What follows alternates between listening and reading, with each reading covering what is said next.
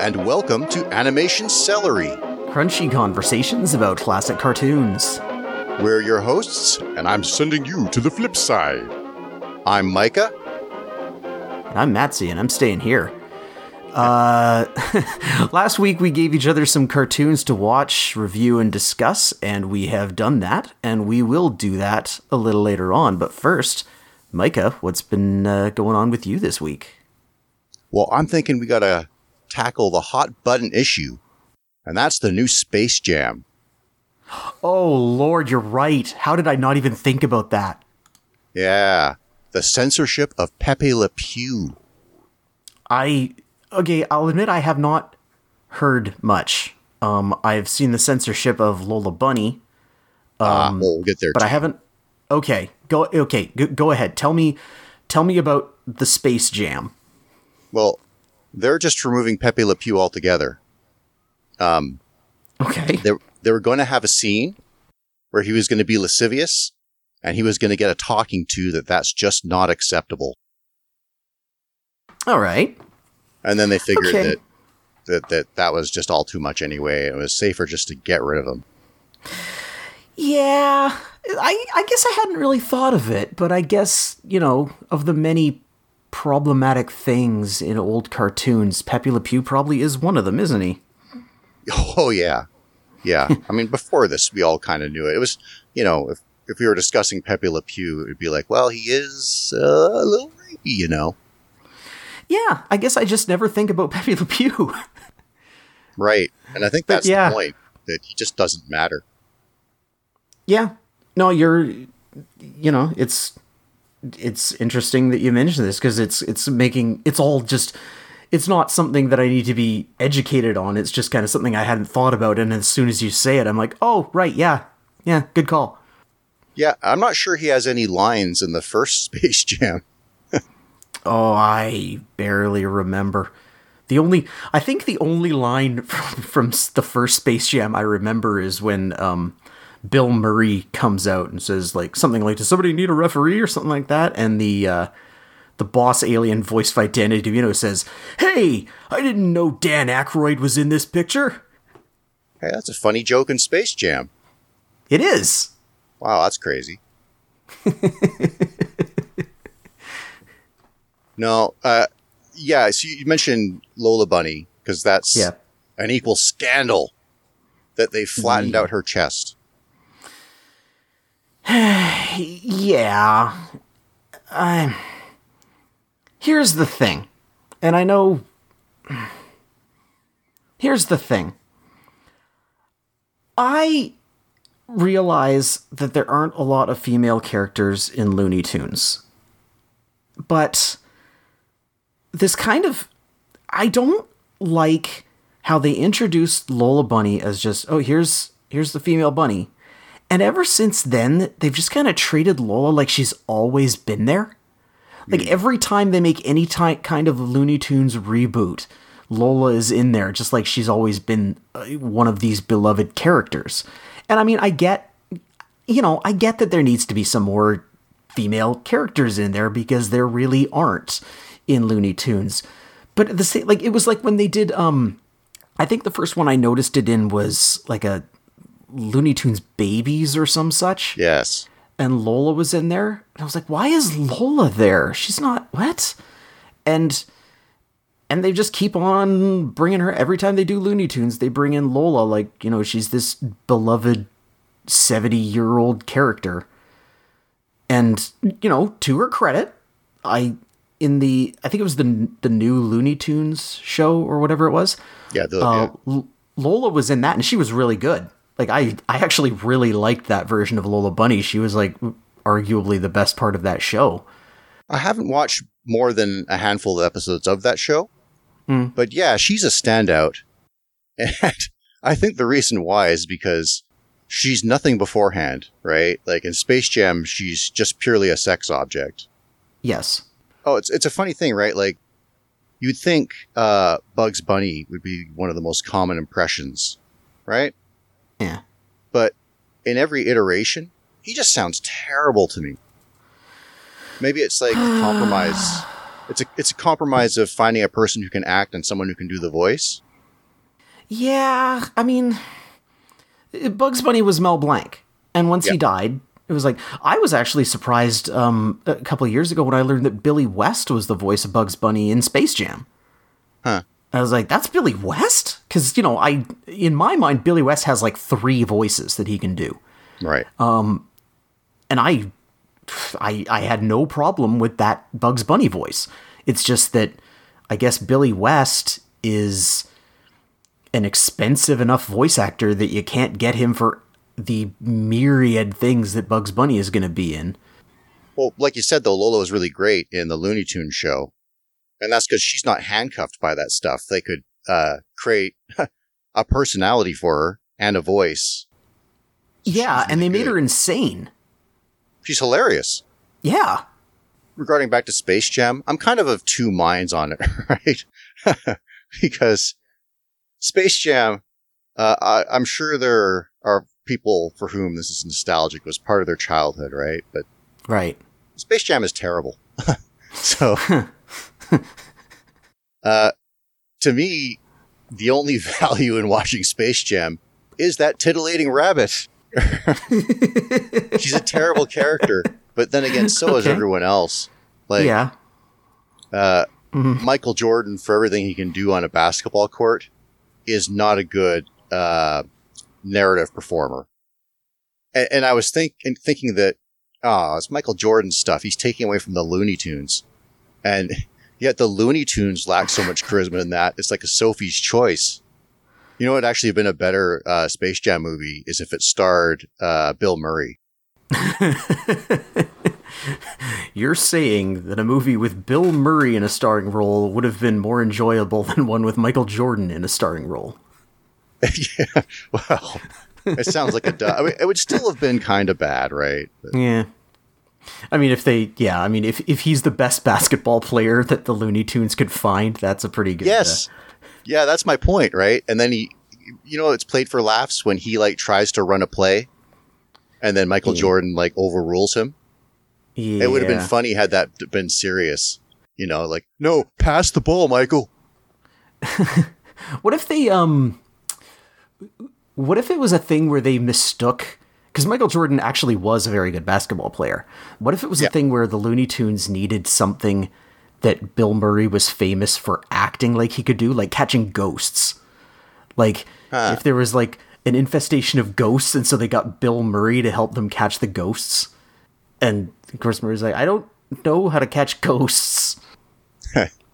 Yeah, could do, could do. Yeah, maybe. You know, the, the irony of me not liking Space Jam Yeah. Is that is my jam. Uh, I have a yen for uh, cartoons that have sports episodes. You know, where uh, the characters that don't normally play sports are, like, for example, uh, the real Ghostbusters, where they have to play a baseball game against spirits. Oh, sure, yeah. You know, or Dinosaucers playing football. For whatever reason, I'm really into those episodes. Okay, fair enough. Actually, now that I'm thinking about it, you know, something else that I don't like about Space Jam, and this isn't just Space Jam, this can go into other places as well. Yeah. When they have cartoon characters that are known for being 2D cartoon characters and they make them three dimensional, Oh yeah. like, that's not what they. That's not why we're here. You mean the soft, the soft shadows on them? Yeah. Yeah. I, I guess. I mean, I guess it's not a huge, as huge a deal because I mean, you know, Who Framed Roger Rabbit kind of pioneered that, but that was sort of the idea of you know they were 2D when they were in the cartoons, and then when they came into the real world, they're like pop. Okay, now we're 3D. But I guess I don't know. Yeah. The new Space Jam is causing some anxiety because at some point, and I would bet for most of the movie, the uh, Looney Tunes characters will be CG. Oh, you know what? That might actually be what I was thinking of here because that's something that I hate even more is when they take because and they do that a lot nowadays is make 2D characters because computer animation is so cheap Right. um and easy to do.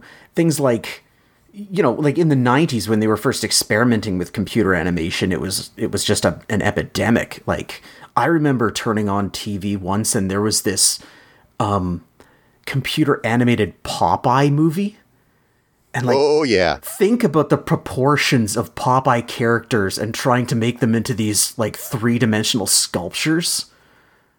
Boy, does that not work. Like if they could use com- and and they do. Like there's a lot of shows now like that are like The Simpsons is computer animated. Um it's just made to look three-dimensional. Uh or or uh, two-dimensional rather. Um and that's fine. Like you know, you don't need to spend three months having Koreans color things in anymore. I don't think it's as good though. Yeah. It loses something. Like those uh, season three episodes are funnier to look at. Yeah, it's true. There's, I mean, we talked about the decline of The Simpsons last time, but yeah. Yep, it's a recurring theme. Yeah, yeah. yeah. Speaking of which, that actually rolls nicely into what I wanted to, to uh, talk to you about. Because mm-hmm. you're not going to be enthusiastic about this, but it's your job. It's your job to listen to me talk about cartoons. I yep. want to talk to somebody about the Great North. The Great North. The Great North is the latest addition to Fox's Sunday night animation lineup. Mm. Um, it is it is not from the creators of, but it has gone through the filter of the production and writing team that makes Bob's Burgers. So it it kind of looks like Bob's Burgers, and it's executive produced by Loren Bouchard, and it has the same kind of writing philosophy to some extent and, and production look and everything, but it's created by someone different, a couple of sisters, I believe. I wish I had their names, but I don't. Um, and it's a series about a single father in rural Alaska. Um, and so it's kind of like, you know, King of the Hill is sort of somewhat about life in Texas. Correct, yeah. Uh, this is sort of about life in Alaska. And All it right. is it's it's fairly interesting, I find. Um it is the the main character is Beef Tobin, uh, who is played by Nick Offerman, who oh. who would be best known as Ron Swanson in Parks and Recreation. Yeah. Um, and he is the uh, the the patriarch rather, the mother left of mm. um, an, uh, the rest of the family, which is the main one is the sixteen uh, year old daughter Judy. Uh, who is played by Jenny Slate. Now, Jenny Slate is one of my favorite voice actors, and I am just so happy that she has a starring role because she has been a secondary character in a bunch of things, and she's always a highlight. Um, mm-hmm. Most people would know her best probably as Tammy in Bob's Burgers, the kind of mean blonde girl in school. Right. Um, she was also By the way, Sorry. Yeah, it's the uh, Molyneux sisters. Oh yeah, thank you, thank you.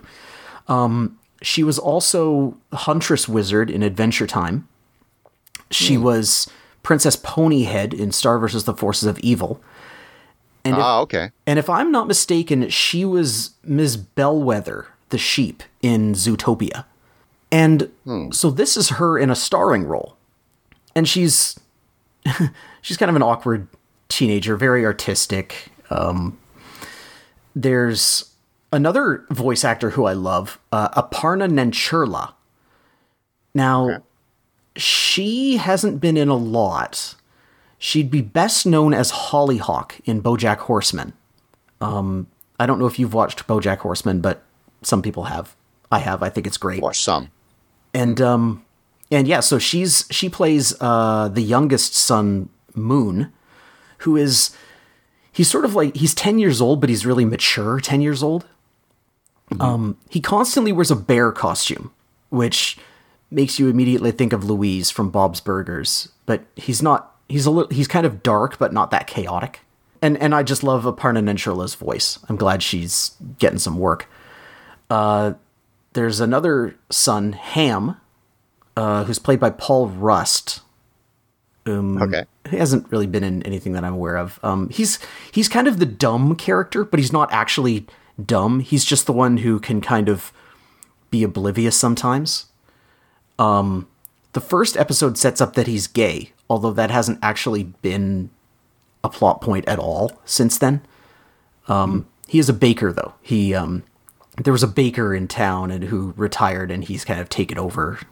Um, and then there's the oldest son, Wolf, who is played by Will Forte.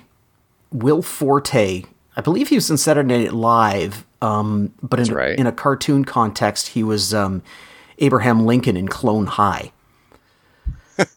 Okay.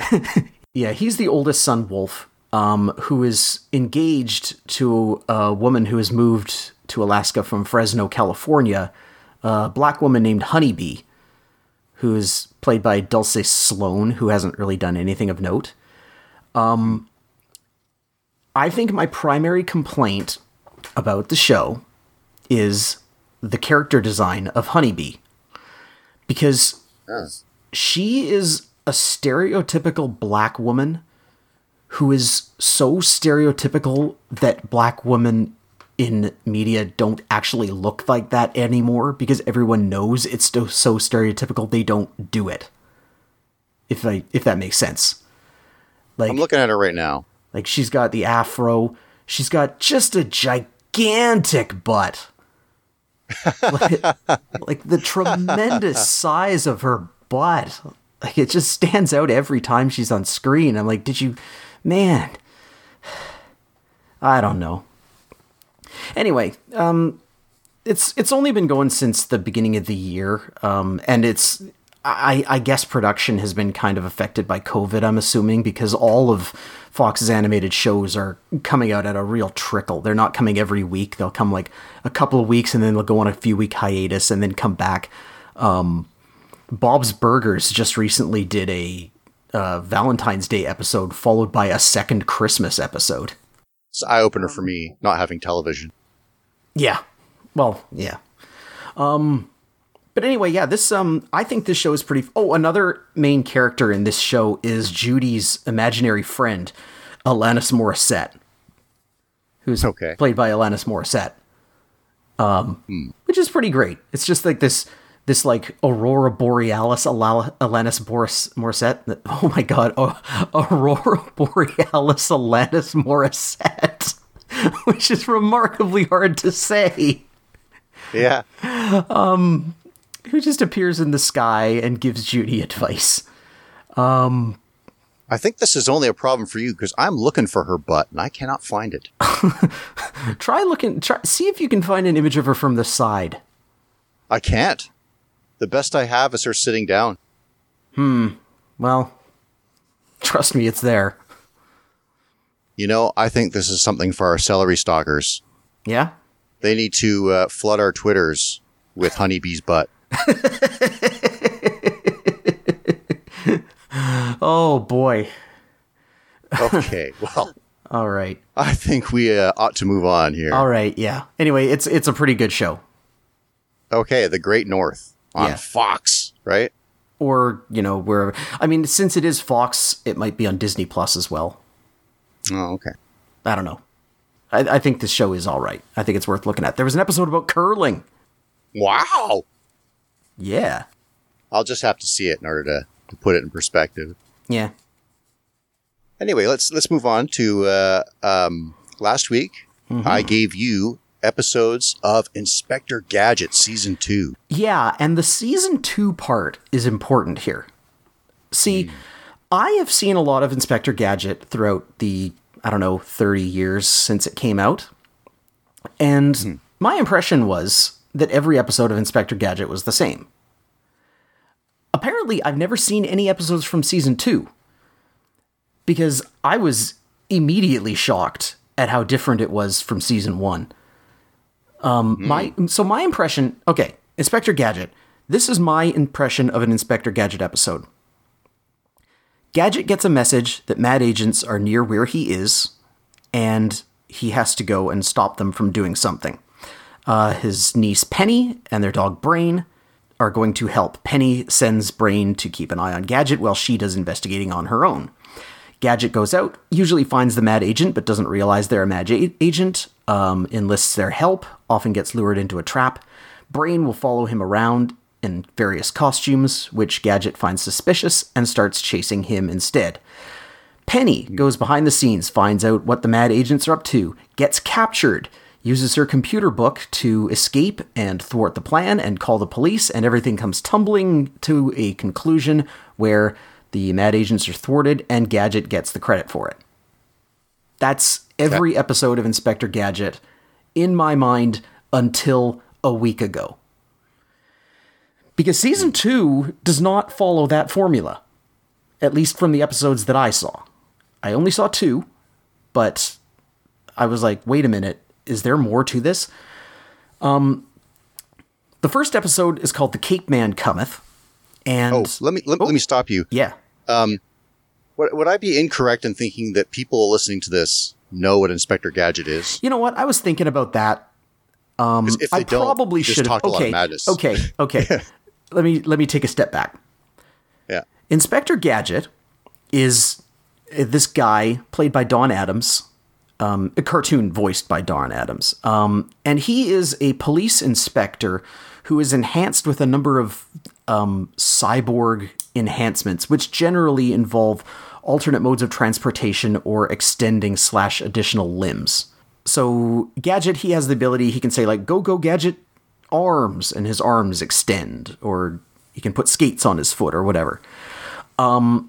He is the police inspector whose main job is to stop a villainous organization called MAD, which is run by a villain known as Dr. Claw, who you only ever see his gauntleted hand, and his cat, Mad Cat. Um, he doesn't really do anything except boss around um, lackeys. Generally, each episode will have one main villain that uh, Dr. Claw is bossing around. Gadget has a niece, a girl named Penny, who has a computer book, which is sort of an 80s laptop with, you know, the 80s style of computers can do anything. And their dog Brain, who is like, he's kind of an anthropomorphized dog to some extent. Um, in that he can, you know, walk around and operate things and communicate in barks and mime in such a way that people can understand him. Right. In the show, he's sort of a remarkable dog. I mean, nobody calls attention to it, but Yeah. uh, no other animal acts like him. Yeah. And and so yeah, so that's the premise of it. And and like I said, every episode as I said worked like I said it did. So for this episode, The Cape Man Cometh. Um first thing I noticed, they've got a new house in season 2. Um I guess I'll get to specifics later, but um Gadget is summoned to the Mint, where it is suspected that mad agents are going to steal the gold. I don't think that's how mints work, but oh, whatever. Um, while he's speeding on his way there, and this is the first thing that surprised me, Penny sent Brain after Gadget, but didn't go herself. And I'm immediately like, wait a minute, how's she going to get captured if she doesn't go along? So already I'm intrigued, like, something's different here. While Gadget is speeding towards the scene of the alleged crime, he nearly runs over a doofus in a superhero costume on a bike who calls himself Corporal Cape Man, who idolizes the great Inspector Gadget and intends to be his assistant. Uh, Gadget is not interested in having a uh, partner, but Cape Man follows him to the mint anyway. And then some gadgety hijinks ensue where Gadget and Corporal Cape Man are both kind of oblivious as they try to figure out what's going on, and Brain, in various costumes, sneaks in and somewhat saves the day, although I must say that in this case, the day was really saved by the Mad Agent's helicopter they were expecting not showing up. They're just, they're like, if, if that helicopter, because they had the gold, they had Gadget captured, everything was set, all they needed was for that helicopter to show up. And instead, the police showed up. Um, because Penny had summoned them from her computer book at home. Yeah. And I'm waiting for the shoe to drop on this Cape Man character. I'm waiting for him to, uh, I guess, decide that he's too good for Gadget or the Gadget's too bad for him or something. And then I noticed that this mad agent plot was all wrapped up with seven minutes left in the show. And again, this is like, wait, this is different. What's going on? Why isn't this working like a normal Inspector Gadget episode? And the rest of the episode is devoted to Gadget adopting Cape Man as his partner and bringing him back to their new Gadget mansion, where the the the head mad agent, the ninja, was now um, told by Doctor Claw to go and assassinate Gadget at home, and it's really just kind of a Home Alone style thing of the because gadgets gadgets usually malfunction in some way. And this Right. new house is full of these kind of gadgets that kind of almost work, but if somebody is standing in the wrong place, they just end up chewed up into gears of a machine, sort of. And so, yeah, okay. and so that's what this is. It's the ninja kind of trying to get rid of Gadget in his house, but being utterly thwarted by the uh, dangerous, helpful gadgets in the house. And so now I'm thinking, okay, this episode is all about the gadget house being shown off. And I'm still waiting for the point where Cape Man decides, You're crazy. I don't want to be with you. And runs away or something. But it never happens. And it turns out that Cape Man just stays with Gadget for the rest of the season.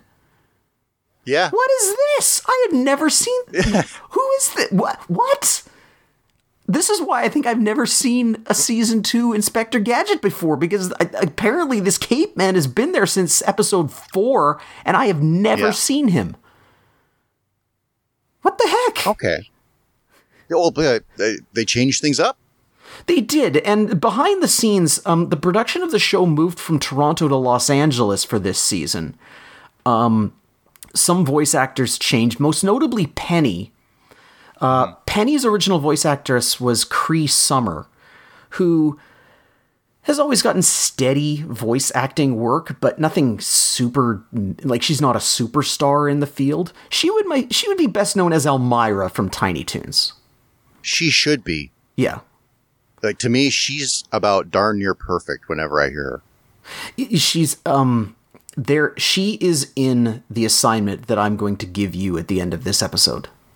Cool. Minor role, but still there. That was her first voice acting, Yes. Inspector Gadget. She Yeah. was the daughter of the voice actor who did the chief.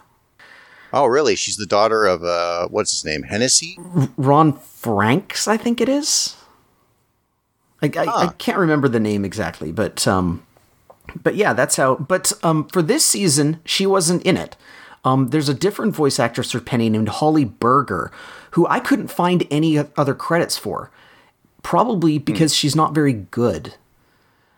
Definite downgrade. Yeah, Penny is noticeably worse in this, and I wonder, like, I sort of wonder if Penny's role was downgraded in this season because they had.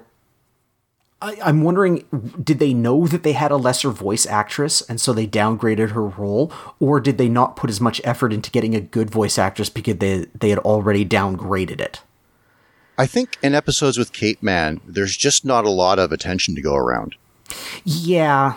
Cape Man sort of I was sort of thinking like is he there to give someone for Gadget to talk to as opposed to just talking to himself? Cuz he doesn't really it. do anything. I mean, I've only seen 2 episodes. You may have seen more. But as far as I've seen, Cape Man doesn't really do anything aside from be there for Gadget to talk to. By the way, you're you're, you're correct. It is, Don Franks is the the father of Cree Summer. Mhm. Um, but I think he only did uh, Chief Quimby in one episode. Oh, okay. Yeah, the usual one is uh, Dan Hennessy, uh, Canadian uh, voice work superstar Hmm. who did uh, Braveheart Lion. Oh, okay, yeah.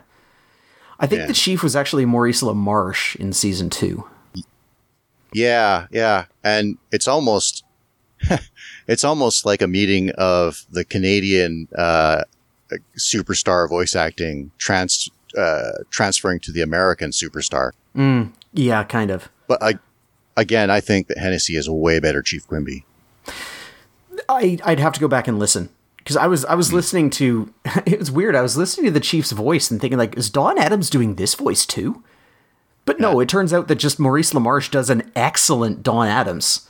He's uh Yes, he was Inspector Gadget, the live action Inspector Gadget in the Super Mario Brothers Super Show.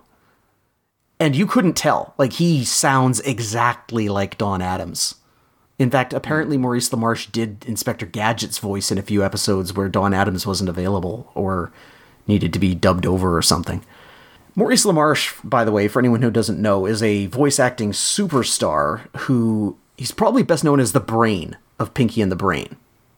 Um, but he's done a bunch of voices in Futurama and uh, the Critic and everything. He's he's one of the like big names in voice acting. Yeah, this this episode, I seem to remember it had a gag I thought was pretty funny at the beginning. Is this uh does this one open with Gadget getting a shave? Yes, Oh, that's a funny gag. the, the, You're talking about his his, his uh, destructive gadget house that the robotic hands are shaving him, and he decides that it's going too slow, so he needs them to go faster. and uh, Penny and Brain are looking in horror, expecting the worst. And then he walks out without a scratch. yeah, that was pretty good. I was like, I, you know, to some extent, I was like, well, that kind of went nowhere. But at the same oh, time, that's a funny gag. it's like a subversion of your expectations when, you know, you have hands that can't even dump a can of dog food into Brain's bowl properly. Yeah. So, what do you think about that episode then? Overall, I mean, I guess interesting is what yes, you put, right? like I think that's the word for it. Like it's like immediately I'm like, okay, there's a whole half of Inspector Gadget that I have just never seen. And I was very interested in watching the second episode that you gave me to see if this continued. To see if because the second episode you gave me, I think it was called Gadget and the Red Rose. And it was actually the last episode of the season and the series. yeah. Now, at this time, when you have a cartoon like this, you don't know for sure. You know, they don't. They didn't write like an entire season, like start to finish. This is the end. Um, because it's in syndication, they can air out of order, or who knows what'll happen. So it's not like you know they planned like this is the finale of Gadget, but um, it was, and it was. I'm not going to say it was good, but I am going to say that compared again, compared to my expectations of Inspector Gadget, it was completely different. It was it was very much like any other cartoon where you can't immediately expect what's going to happen. The the plot is that uh, Dr. Claw apparently has cameras everywhere and can see Gadget and Cape Man testing out a new Gadzuka, which is a weapon that shoots this sour cream that dissolves whatever it touches. Um, and the opening of the episode is just Cape Man firing it everywhere and just destroying things, which is ridiculous. Uh, to the it's point so funny. to the point that the chief, because the chief, when he gives Gadget his message, he's always hiding somewhere. And in this instance, he's hiding in the target because he thought it would be the safest place to be. um, so Dr. Claw sees Gadget with this weapon and decides that he needs his own special weapon and decides on a sort of machine gun device called the Red Rose, which was created by a villain named Spuds Malone way back. Or was it Malloy? No, it's Malone. It is Malone? Okay. So Yeah. Spuds Malone. And then we go to a bad guy's retirement home where Spuds is living and is not interested in getting back into the business until the guy who runs the place, a guy named Less Renown, which is all right, um, reminds him that Gadget, a baby Inspector Gadget, was the only witness to the St. Patrick's Day massacre that Spuds and the Red Rose perpetrated. And so, with this in mind, Spuds decides that he does need to get rid of Gadget. And so he gets his two accomplices. One used to be named as Fingers, but is now Knuckles. And the other, what was the other guy's name? I don't remember it. Uh, Don't recall. Feeny? Something. It, it's not important. He basically has these two thugs and he doesn't remember where he put the red rose. And so he and these two thugs go out to try to find it, go to his old haunts to try to find it. And Gadget follows him around, Gadget and Cape Man, with uh, Brain following them. Also try to fi- find Spuds Malloy. Malone. Malloy? I've already forgotten. Mullen. Malone? And his sidekick apparently is Tater. Like you said. Tater, that's right, Tater, yes. By the way, Spuds Malone, I should have mentioned, is a potato themed villain. So, Gadget and Cape Man, followed by Brain, sort of go on this similar wild MacGuffin chase of looking for Spuds Malone and the Red Rose. Well, Spuds Malone and his guys are looking for the Red Rose, and Penny is doing her own research into the Red Rose. And it's a wild chase all over town. Um, Penny, of course, is the one who finds the Red Rose. And it turns out that the Red Rose is a sort of Gatling gun device that flash rots potatoes and shoots the rancid remains as a projectile. Yeah. Yeah, and it it all she she rigs the device, the Red Rose, to jam and explode on whoever uses it, um, which eventually causes Spuds Malone and his crew to be thwarted. And of course, she uses her computer book to call Chief Quimby, and the police come, and the day is basically saved when they cannot recover the Red Rose.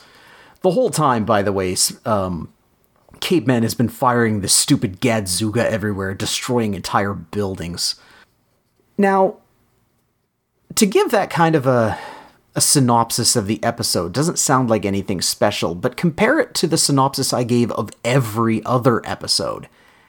And you can see how this season is markedly different.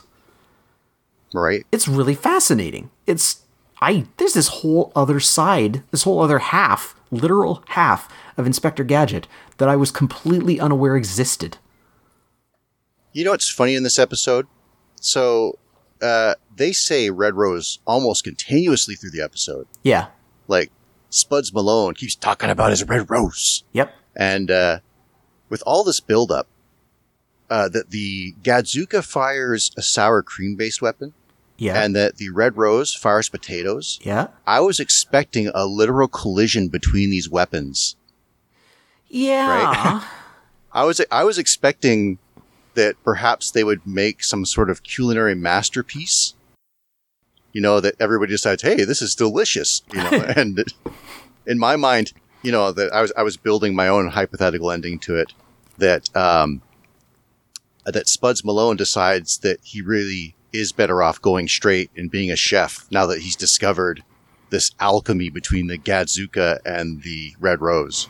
See, you're thinking about this in modern terms. Like, even in the 90s, that might have actually been the result of this episode. But the 80s, in a show like this, nobody cared. like, like, it, like I said, this is different from other Inspector Gadget episodes, but it's not good and it's not coherent. Like, it's just a mess of people going all over the place and and gags left and right. But yeah, like there's there's a lot that you could do with it and have done because I've looked this up and apparently there have been um okay, this is weird. This is something I want to talk about. Why is Inspector Gadget still revered? Because most cartoons that came out in the 80s either came and went with no fanfare or were designed to sell toys. Inspector Gadget was one of those also rans that did not, you know, there was a toy line that came out based on it later, but it wasn't like it was there to sell the Inspector Gadget line of toys. It was like the Littles, you know, Rude Dog and the Dweebs. It was just this show that they made, and for some reason it has endured. And I wonder how. Like, why did this show not just disappear? entertainment, novelty. For me, it's kind of like if you were to ask me the uh, most impactful cartoons of my youth, I think I would uh, run like Masters of the Universe, Transformers, and then maybe I jump to Real Ghostbusters and so on, and I forget about Inspector Gadget. But it was pretty big. Well, that's the thing. Like those other ones that you mentioned were all there to sell toys.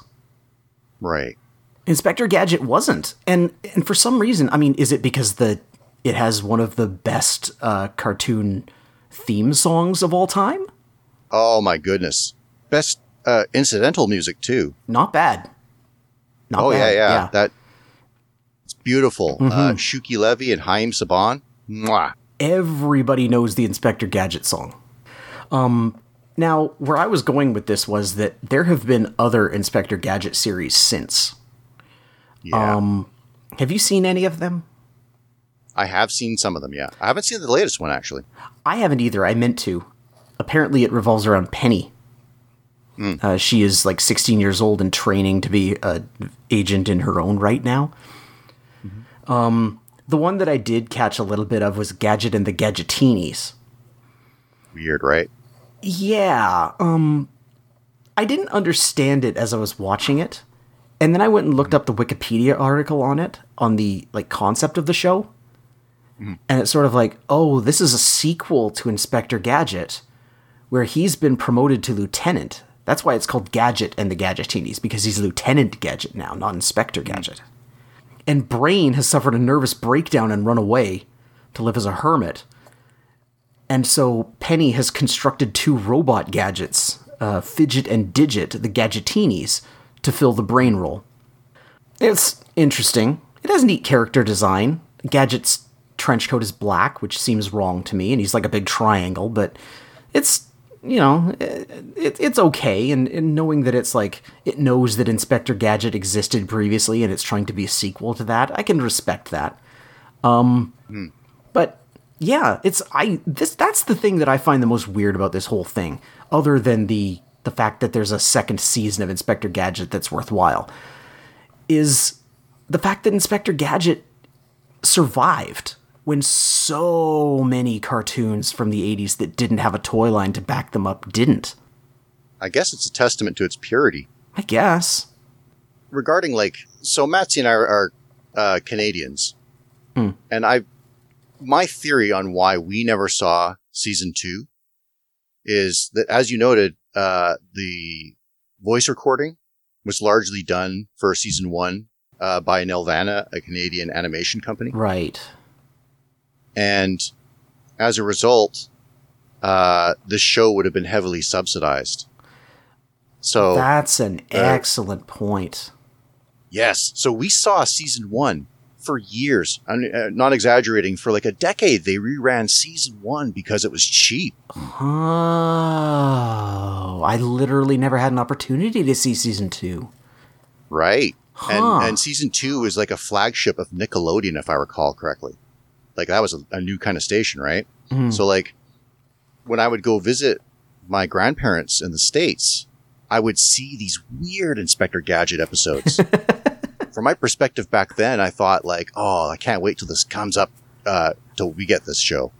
We just never did. Um, Can I tell you a little story about how I first learned about the existence of Inspector Gadget? okay. I had a friend who was a little older than me, and he was telling me about this show, Inspector Gadget, and I was going to come over to his house and watch it. And the funny thing here is that I misunderstood his explanation of what Inspector Gadget was. And you know, he's trying to explain like, oh, he can he has these gadgets, like he wants to look over a wall. He's a go-go gadget neck, and his neck extends and whatever. And for some reason, I don't know if I was just wasn't paying attention or if he worded it weird or what, but I was under the impression that there was another person who would just randomly activate gadgets gadgets that they were not controlled by him that he would just be walking along and some guy would yell out go go gadget neck and his neck would go wah!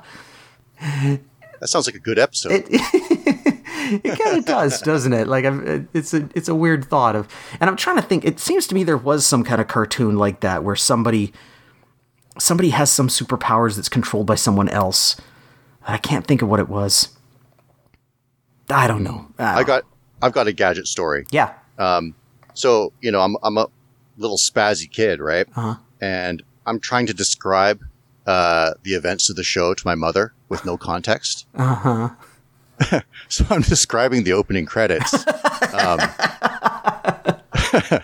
I'm describing that Gadget comes up to a safe and opens it, and Chief Quimby is there.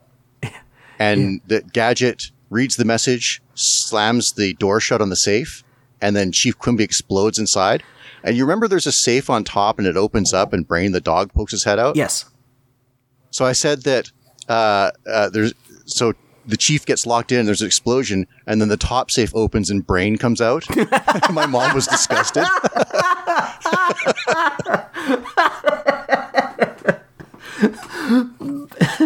By the way, I love the fact that that title sequence lingers on the safe until it explodes. Yeah. Like it, it just takes the extra second to wait, and then just this flash from inside with a skeleton, just boom. That's Yeah, yeah. that's top quality humor right there.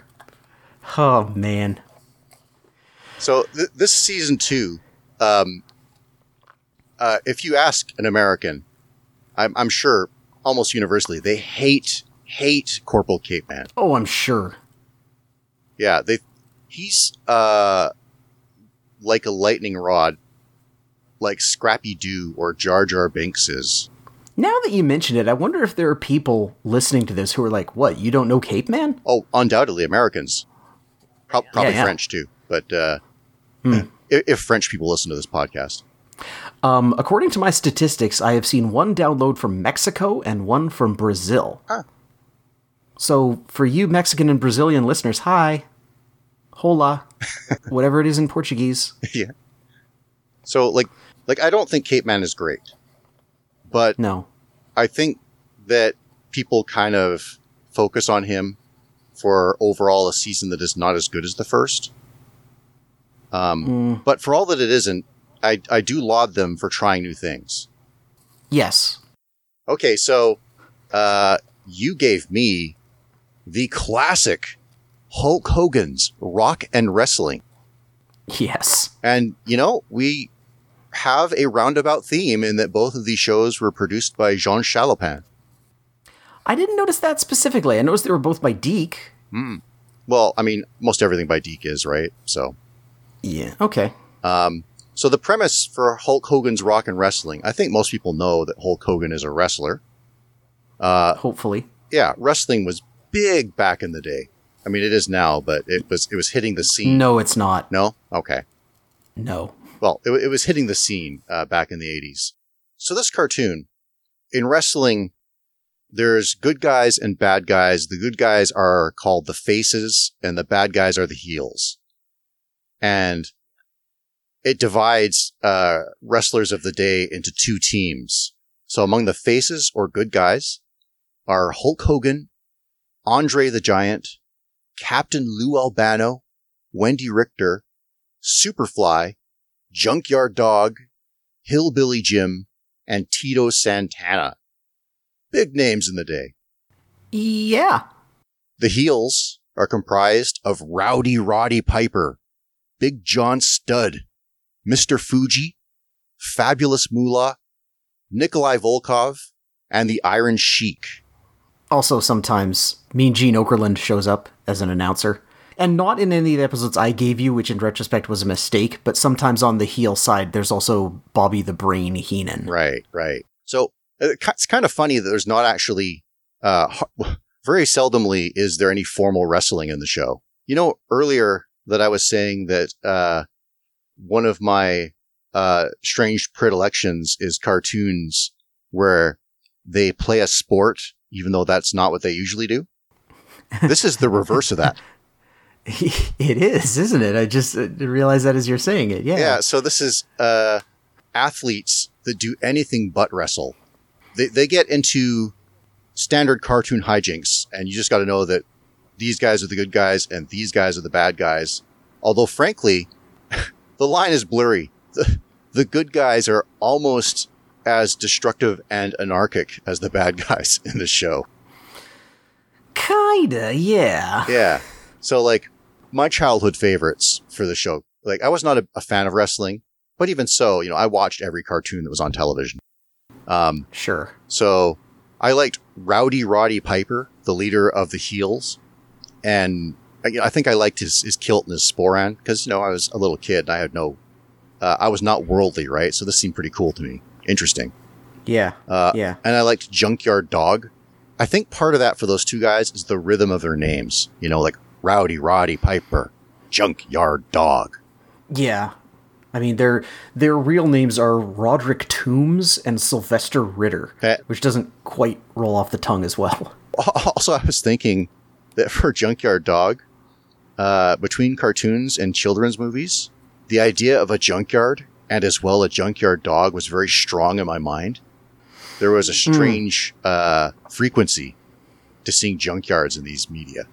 Yeah, yeah, that's true. Hmm. How about yourself? Which of these uh, did you particularly like? Um, I will say first off that I the first thing I noticed in this was that I hated Roddy Piper's voice Ah. in this. It's voiced by Charlie Adler, who would be best known as Buster Bunny in Tiny Toons later. And boy, do I try hard to reconcile it with Roddy Piper's actual voice. And boy, does it not work. That actually, you know, Roddy Piper's voice in this is actually closer to Mr. Fuji's actual voice in a weird way. You know, I'm opposite of you actually, and that Yeah? yeah, I kind of like his voice in this, but seeing the Charlie Charlie Adler credit mm-hmm. makes me very tentative because the vo- voice that he cultivated for Buster Bunny and Cow from Cow and Chicken and a slew of uh, old lady characters. Every other character in Cow and Chicken. yeah, I hate that voice. I, I would cross my fingers when Tiny Toons episodes came on, hoping that it was not a Buster episode. And which is ironic because actually the Buster episodes, you know, on average are going to be better. If Buster's not in it, it's going to be like an episode about Little Sneezer or something. okay. But here I like him. I, I, I, we can get into the the, the voices here because there's some notables in the cast. hmm Um, There are. Oh, the Hulk? He's voiced by Brad Garrett, the main man. Yeah. Yeah, the uh, the older brother Robert in Everybody Loves Raymond, and tons of voice- Yeah. tons. Yeah, it's weird because the thing about that voice is that it's so it's closer to Hulk Hogan, the man, Terry Bollea. It's closer to his actual speaking voice. But that's not what wrestling fans hear. They hear Hulk Hogan ranting and raving. Hmm. And that's the the voice doesn't match. It's it's weird. Like they like they did a great job of casting Hulk Hogan's real voice but not a great job of casting his wrestling voice. I think it's a credible stand-in, though. I think he's good. I think It's he's okay, good in yeah. this. Yeah, the voices in general are pretty all right. I mean, Andre the Giant, the real man, was nearly incomprehensible with just the his cavernous skull and his thick French accent. And they did an admirable job of making him listenable in this. So, stalkers, uh, for for our celery stalkers, if they've seen Princess Bride, that's Andre the Giant. Hmm. Yeah, I mean, hopefully everybody has seen. I think Andre the Giant might be one of the most famous people in the world. Hmm. Um, but maybe you haven't heard him talk. Right. he his there's a reason that they gave him a manager to talk for him but um i like i like james avery as the junkyard dog Excellent. Um, it's a little wolfman jack but then i went and looked up some junkyard dog promos Yeah. and that's actually kind of the way he talked Yeah, yeah. uh, james avery uh would go on to greater fame later as the shredder in teenage mutant ninja turtles and uncle phil in the fresh prince of bel air um i like captain lou albano Yeah. like I thought that was like that's that's a fine Captain Lou, which is weird because later Captain Lou himself would go on to voice Mario in the Super Mario Brothers Super Show. You know, when I looked at the voice credits, all the wrestlers are credited for like one or two episodes. Hulk did two, and most of them did one. They show up in live action. Is that all? The, the live action buffers. You you would have seen a couple of them Oh, in yeah. the episodes I gave you But they didn't 'Cause do they were- they didn't do an episode because they were touring. Like they were they were on tour constantly. They couldn't be expected to be in. I guess they were doing this in Toronto. right, right. Well, they they did a good job with the voices they got, though. I mean, you got like Pat Fraley as Hillbilly Jim. Uh, It's all right, yeah. well, he's he's Krang, so Hmm. special place in a lot of people's hearts. Um, Oh, look at that Shredder and Krang. yeah, the uh, rock and wrestling connection. Um, I think uh, a fella named Aron Kincaid is pretty good as Iron Sheik as well, and uh, notable. Yeah, voices. Iron Sheik is Iron Sheik has that Iron uh, that Andre the Giant syndrome where he's almost incomprehensible in actual language. So, you know, Well, I was thinking about that. I was thinking about how the character design for Hulk is uh, really flattering, and it made me made me consider if uh, you know why was this guy the face of WWF wrestling, and it occurred to me that you didn't have your choice back then between athletes who were showmen, because yeah, you see those live action bumpers, and it really does strike you that that yeah, the Iron Sheik maybe can't talk so much, right? yeah. So Um, the Iron the the story here is that um, the WWF WWWF at first. Um, Vince McMahon Jr. bought the company from his father and decided to because at that time wrestling companies were sort of sequestered in their own little territories, their little areas of North America. And Vince McMahon decided that he was he was going to buy the WWWF and take it nationwide, just break all the rules and absorb everybody. And the champion at the time was a rather bland wrestling man named Bob Backlund. Um, meanwhile, a different territory, the American Wrestling Association, had a guy called Hulk Hogan, who had kind of jumped out from the wrestling business by being in uh, the movie Rocky Three as Thunderlips. oh, And the owner of the AWA, Verne Gagne, was not happy about that. He's like, no, you shouldn't, don't go make movies and dumb stuff like that. You're a wrestler, be a wrestler. And Vince McMahon said, I'll take this guy, and you don't want him, I'll take him. And they, they took him and they put the title on him, and they changed from just these solid wrestling men to these flashy guys who couldn't wrestle great but could talk great, like Hulk Hogan, hmm. who looked big and strong and could talk like all kinds of madness and and rally people to their side. Yeah. And and this show was part of it. It was like this show was part of the merchandising push that Vince McMahon made in the 80s uh, that eventually resulted in the WWF, now WWE, absorbing every other wrestling company in North America until it was the only one left. interesting. Yeah, the show itself, um, it's rock and wrestling. So you might wonder, like, where does that fit into there? Vaguely in the credits, it suggests that Cyndi Lauper was part of the conception of the premise. Okay, do you want me to explain Cyndi Lauper's relevance to this whole scenario? I think I know, but please uh, help me out here. Cyndi Lauper randomly met Lou Albano on an airplane once, and they struck up a friendship, and she became a personality on because she was a big pop star at the time. And she became a personality on WWF television. And this was just when hmm. MTV was coming in as well. And so Cyndi Lauper kind of opened the door to the crossover between WWF wrestling and MTV. They call it the ah. Rock and Wrestling Connection. So she's kind of the reason that Vince McMahon sort of got his foot in the door and went because you know there's like WrestleMania one. There was like I think uh, Liberace was there, um, Muhammad Ali. Um, WrestleMania two. Uh, there was a tag team match where one of the teams was managed by Ozzy Osbourne. Whack.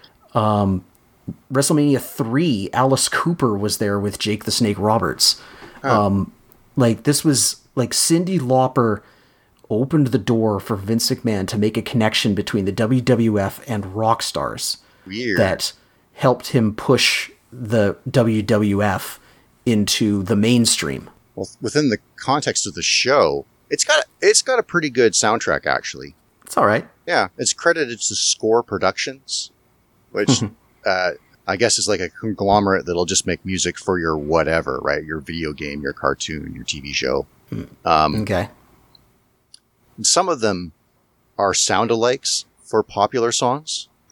yeah. The one that sound alikes to uh, another one bites the dust sounds so much like it that I thought maybe it was licensed. Um, I noticed that too, because here's the thing. At this time, nowadays, whenever a wrestler comes out to their wrestling match, they always have music. At this time, that was not common. Very few wrestlers had music, and it was usually only the really popular ones. Hmm. Junkyard Dog was one of the popular ones. And he would come to the ring to Another One Bites the Dust. Huh. That was his that was his theme song. And so knowing that, it makes perfect sense for him to be referencing that song as much as he does. Mm-hmm. But I had the same thought as you. I was like, did they license this? Because boy, that's like the song. And I know that song is equated with the Junkyard Dog, but this is a different media. Well, in another episode that you didn't have me review, um, that that I watched on my own, they had uh, something that kind of sounds like "Beat It," but it's not as close as the another one bites Oh, the weird. dust. So I think that it just flew under the radar. Okay, so I, I should get to the the actual plots of these episodes. Uh, they're broken up into two ep- uh, two mini episodes, uh, each one, and the first one is Clean Gene, written by Larry DiTilio. So the premise in this one, uh, Mean Gene Okerlund, another great name. Uh, he's a reporter for the uh, uh, the WWF matches. He's going to go do a job at a wrestling match in Canada, so he can't clean his new house before he moves in.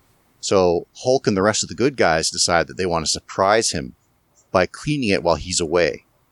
But overhearing this, Roddy, uh, Roddy Roddy Piper and the heels want to sabotage their efforts.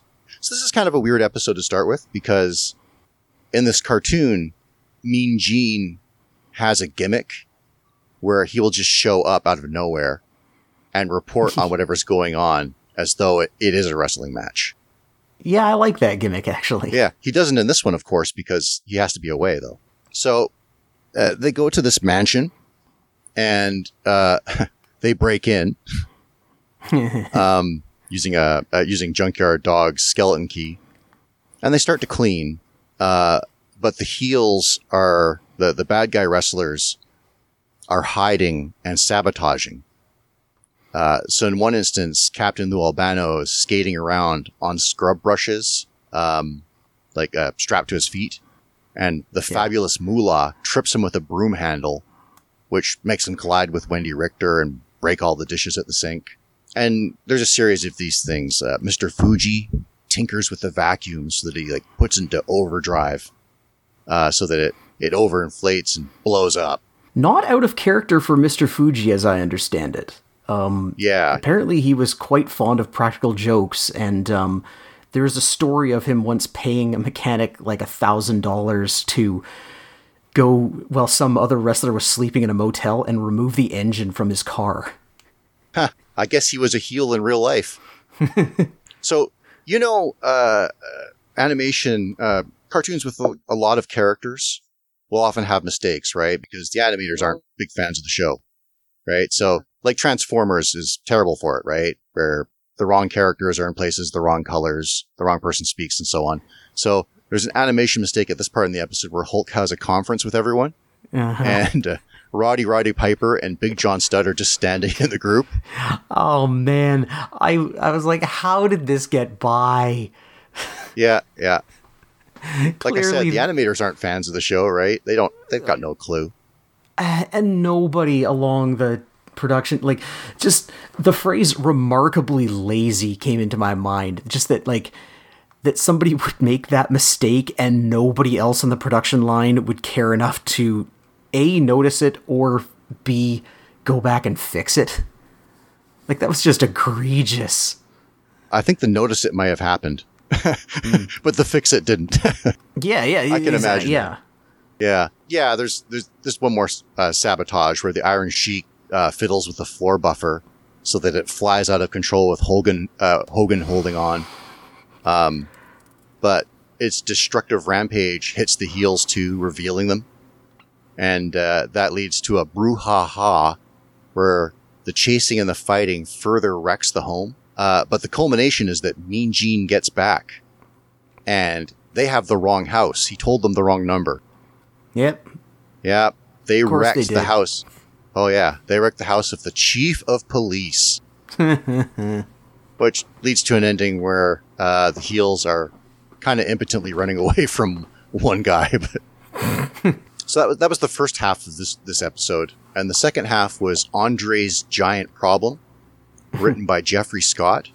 Well, I looked up is considered one of animation's most acclaimed writers with over 600 scripts. Hmm. Um, with over 600, they can't all be gems, and I think this is one of them. Yeah.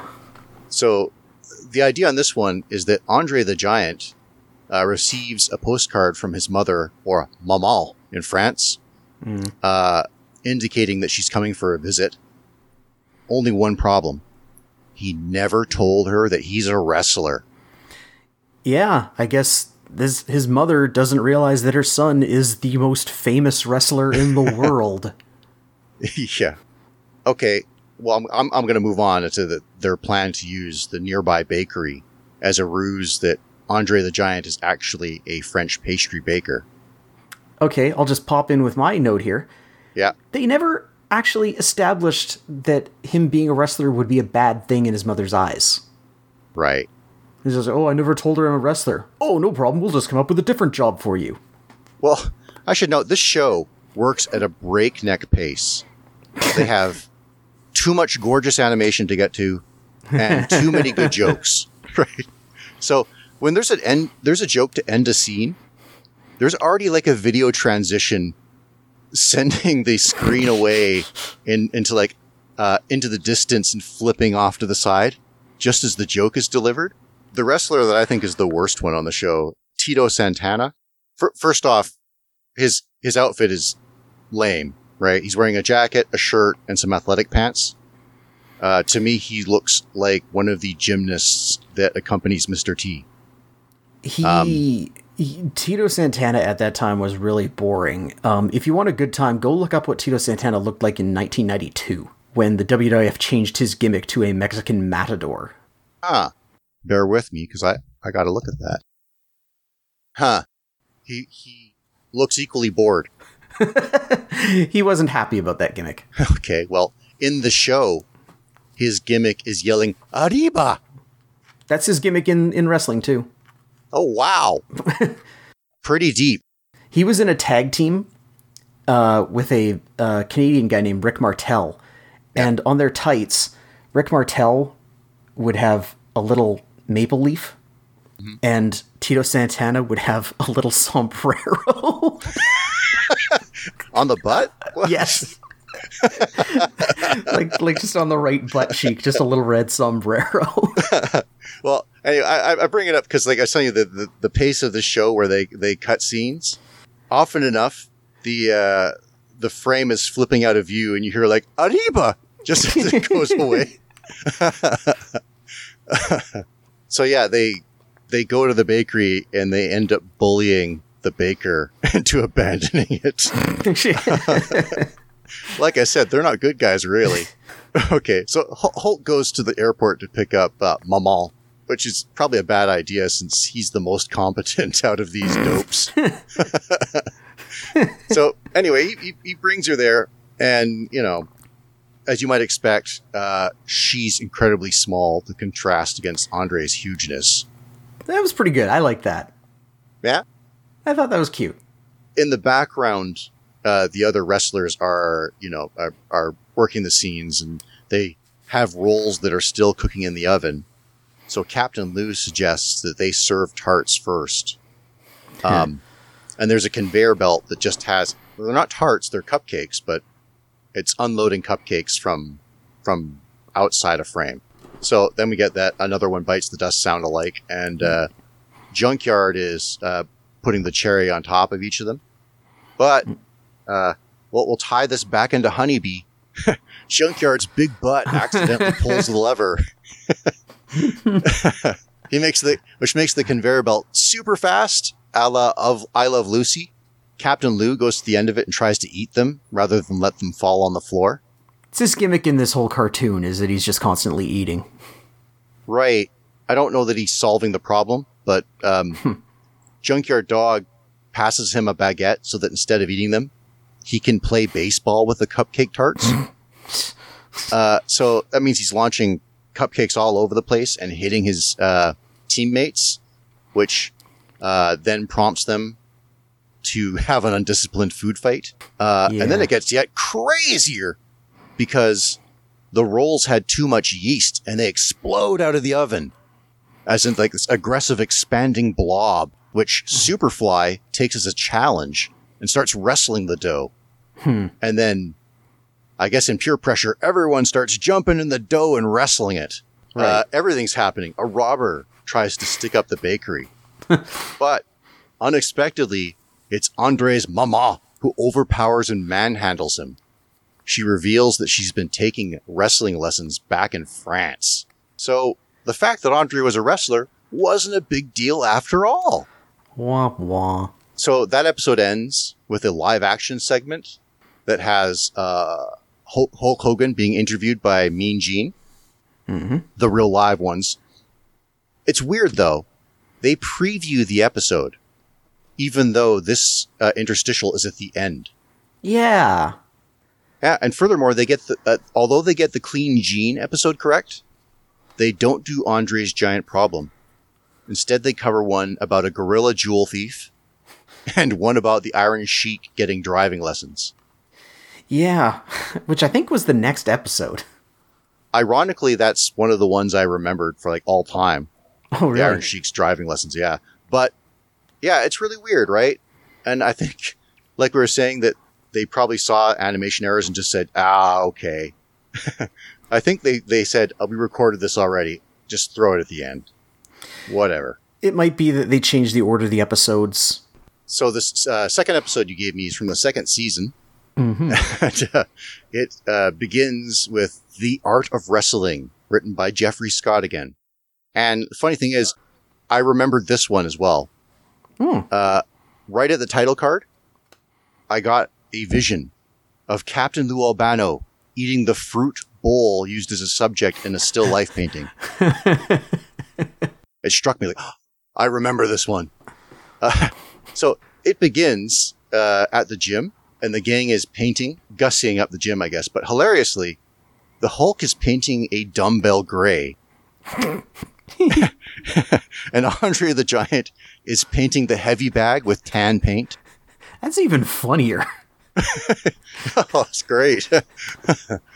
it's one of those things that I wonder if that's like a storyboard gag where the script is not funny, but the storyboard artist is like, yeah, yeah, we're going to punch this up. um, so when we get into the plot proper, Wendi Richter is taking fine art lessons and she manipulates uh, Hogan into modeling for the class because he is so easy. She just has to amu- uh, muse that maybe Roddy Piper would do it instead. So they, they go to this class, and uh, the other wrestlers accompany Hogan, and they lend their input to the other artists, which leads to their own personal shticks being gags, as well as them teasing Hogan for the toga he's wearing, which Hulk Hogan equates to being in a dress. But every time he seems like he's going to quit, uh, Wendi uh, threatens to use Roddy Piper, which is enough to make him competitive enough to, to keep on uh, modeling for the class. After Captain Lou eats the bowl of fruit, one of the better jokes is he helps out a painter. Uh, he like takes over the painting for that matter. And he's, uh, as per his glutton persona, is painting by using squeeze bottles of ketchup and other condiments. hmm I expected the painting to be like of a hamburger or a hot dog or something. but it was actually a good portrait of Hulk Hogan. that that really actually made me laugh.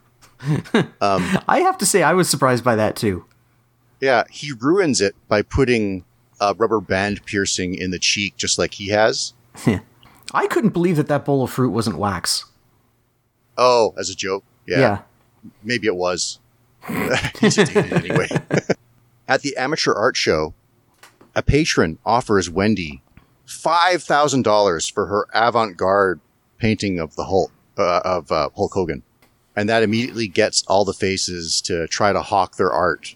After that cartoon, there's a not so great live action segment with the Iron Sheik and Nikolai Volkov, but then there's a live action music video. This is uh, uh, it's like a crowd of wrestlers and musicians are bopping and singing Land of 1000 Dances. So that's the song that goes like na na na na na and then Yeah. like lists different dances. Uh, Cyndi Lauper is in it apparently in this uh, scene as her uh, her wrestling persona, I guess. I had a fun time kind of watching that and trying to see how many of the wrestlers I could name. You know, it's funny because like I'm not a wrestling fan, Yeah. and so I had a fun time supposing which wrestlers I couldn't recognize as being represented in the cartoon. Well, the most notable there would probably be the Macho Man Randy Savage. No, I mean like ones that actually are in the cartoon, but I couldn't connect Oh, them. oh, oh, oh, oh, oh, oh, oh. Okay. Yeah. I see. So I understand this is recycled. It's like a shortened version from uh, the wrestling show of the time, Saturday's main event. So I, I watched the full version, and the highlights for me include Roddy, uh, Roddy Roddy Piper mugging Hulk is such a yo-yo. yeah. Another bit where Hillbilly Jim is holding a pig in his arms and lamenting, "I don't talk too good." The the second cartoon is Blue Lagoon, uh, the Blue Lagoons, Yeah. um, as in Lagoons, written by Larry DiTilio. So, oh, this one actually starts off with the, the sound alike to beat it. Um, the Hulk is working out on the, on a, uh, the beach when a storm starts, and he hears a cry for help coming from this dinky little boat. So he swims out to help them, and the, the person calling for help is the Iron Sheik. It's, a wave sweeps them out to sea, and then maroons them on a tropical island they get down to the business of getting food and making shelter. Uh, but the Iron Sheik's incompetence makes it so that Hulk has to rescue him from a snake and then quicksand. But the ungrateful Sheik decides to divide the territory in half. Since he's still incompetent, though, he tries to put a hornet's nest in Hulk's stick and leaf tent because he's jealous, right? yeah. Uh, that backfires on him. He gets stung. He tries to then launch a rock from a bent tree, but it ends up springing back at him and making him fall off a cliff. What a boo. But then it rains, so the Iron Sheik ends up having to beg Hulk Hogan to share his uh, shelter and food. The next morning, a boat comes on the horizon and uh, Hogan tries to light the signal fire, but Sheik takes the torch and bumbles, causing the torch to go out. Actually, I really like his run cycle for this. In fact, I think the animation is uh, the best in this episode okay. of the four. Anyway, uh, they don't like the si- the signal fire, but they're arguing is loud enough that the crew hears it anyway. so uh, we jump to them back safe at the harbor, and Sheik is claiming that the opposite is true that he's he was the hero on the island. But a pratfall later sees all of the heels tumble off the pier into the water. For no reason. Like the Iron Sheik fell, you know, I can understand him, but then if you watch what happens, like the other ones are just looking at him, and all of a Yes. sudden, as if struck from behind by an invisible force, they all just fall in. Yeah, I know it, it's it's weird, right? Yeah. Um, it doesn't translate whatever was meant.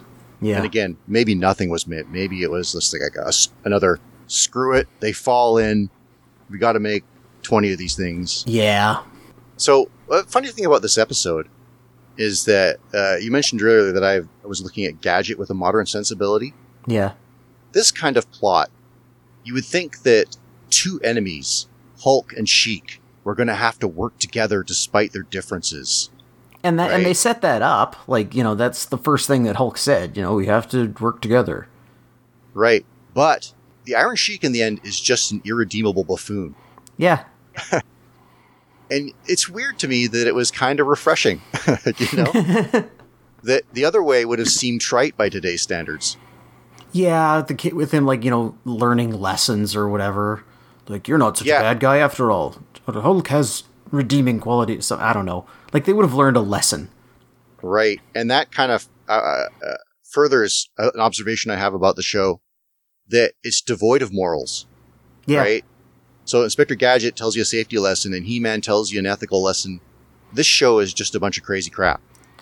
Yeah, um that's the thing. Like the the point of this whole cartoon was to make you go out and spend money on wrestling merchandise and wrestling tickets and watch wrestling. This was the 80s. It was all about merchandising, and this was just one more step in Vince McMahon's plan to get everybody to watch the WWF. Uh, just before we go, one thing I want to make a quick mention of is over the last week, as we've recorded this, uh, Jessica Walter passed away. Jessica Walter would be best known to a lot of people as uh, the matriarch of the Bluth family in Arrested Development. But she also had a few notable cartoon roles. Um, she was Bojack Horseman's mother in Bojack Horseman. She was Mallory Archer in Archer. And she was Meteora in Star versus the Forces of Evil, which is one of the best season finales I think I've ever seen that episode that she was in. I don't know if you've watched it, Micah, but man. I haven't seen that episode. Oh, so good. So good. Anyway, it's sad. She was she was really great. I I loved her and all the things she was in, and it's a shame that she has uh, passed away. Our condolences to her family and her friends and her fans. Hmm, good call out. Okay, well, time for your homework for next week. Uh, you had suggested to me by text that perhaps this time we should do things that are actually popular. Hmm. I can I can d- get down with that. Um, I took some time to think, and I came up with something that hopefully isn't too new. It's from the early 2000s. I'd like you to watch an episode, and it's an extra long episode, Okay. Of My Life as a Teenage Robot. Ah. Uh, specifically, the episode, it was one of those episodes that kind of aired as a movie. It's it's only an hour long. Um, it is called Escape from the Cluster. Escape from the cluster. My life as a teenage robot. That's right. Okay. By sheer coincidence, I saw a pin for my life as a teenage robot today. Ah, Funny that. cute character design. We'll talk about that next time. Okay. So I'm going to go even more modern and buck the classic animation aspect. Uh, I I, thought you were going to say Bucky O'Hare. no, no, that's not very modern. Um, No. I, I already showed you the mask uh, from the Yeah. show. Uh, what I want you to do is watch the first three episodes of JoJo's Bizarre Adventure. Oh my god. Yeah, I have never seen this. but the memes, the memes. Oh, wow. I think you'll have a good time. Okay. hey, I'm I'm open to it. I'll watch it. Okay, so we have our assignments. Uh, with that, that does it for this week. Everybody, thank you for watching. Um, let us know how you feel about the show. You can find me at Drab Swatch on Twitter. And I'm at AC Matsy. And so that'll do it for us for this week. And until next time, remember to live by the Celery Stalker slogan. Arriba!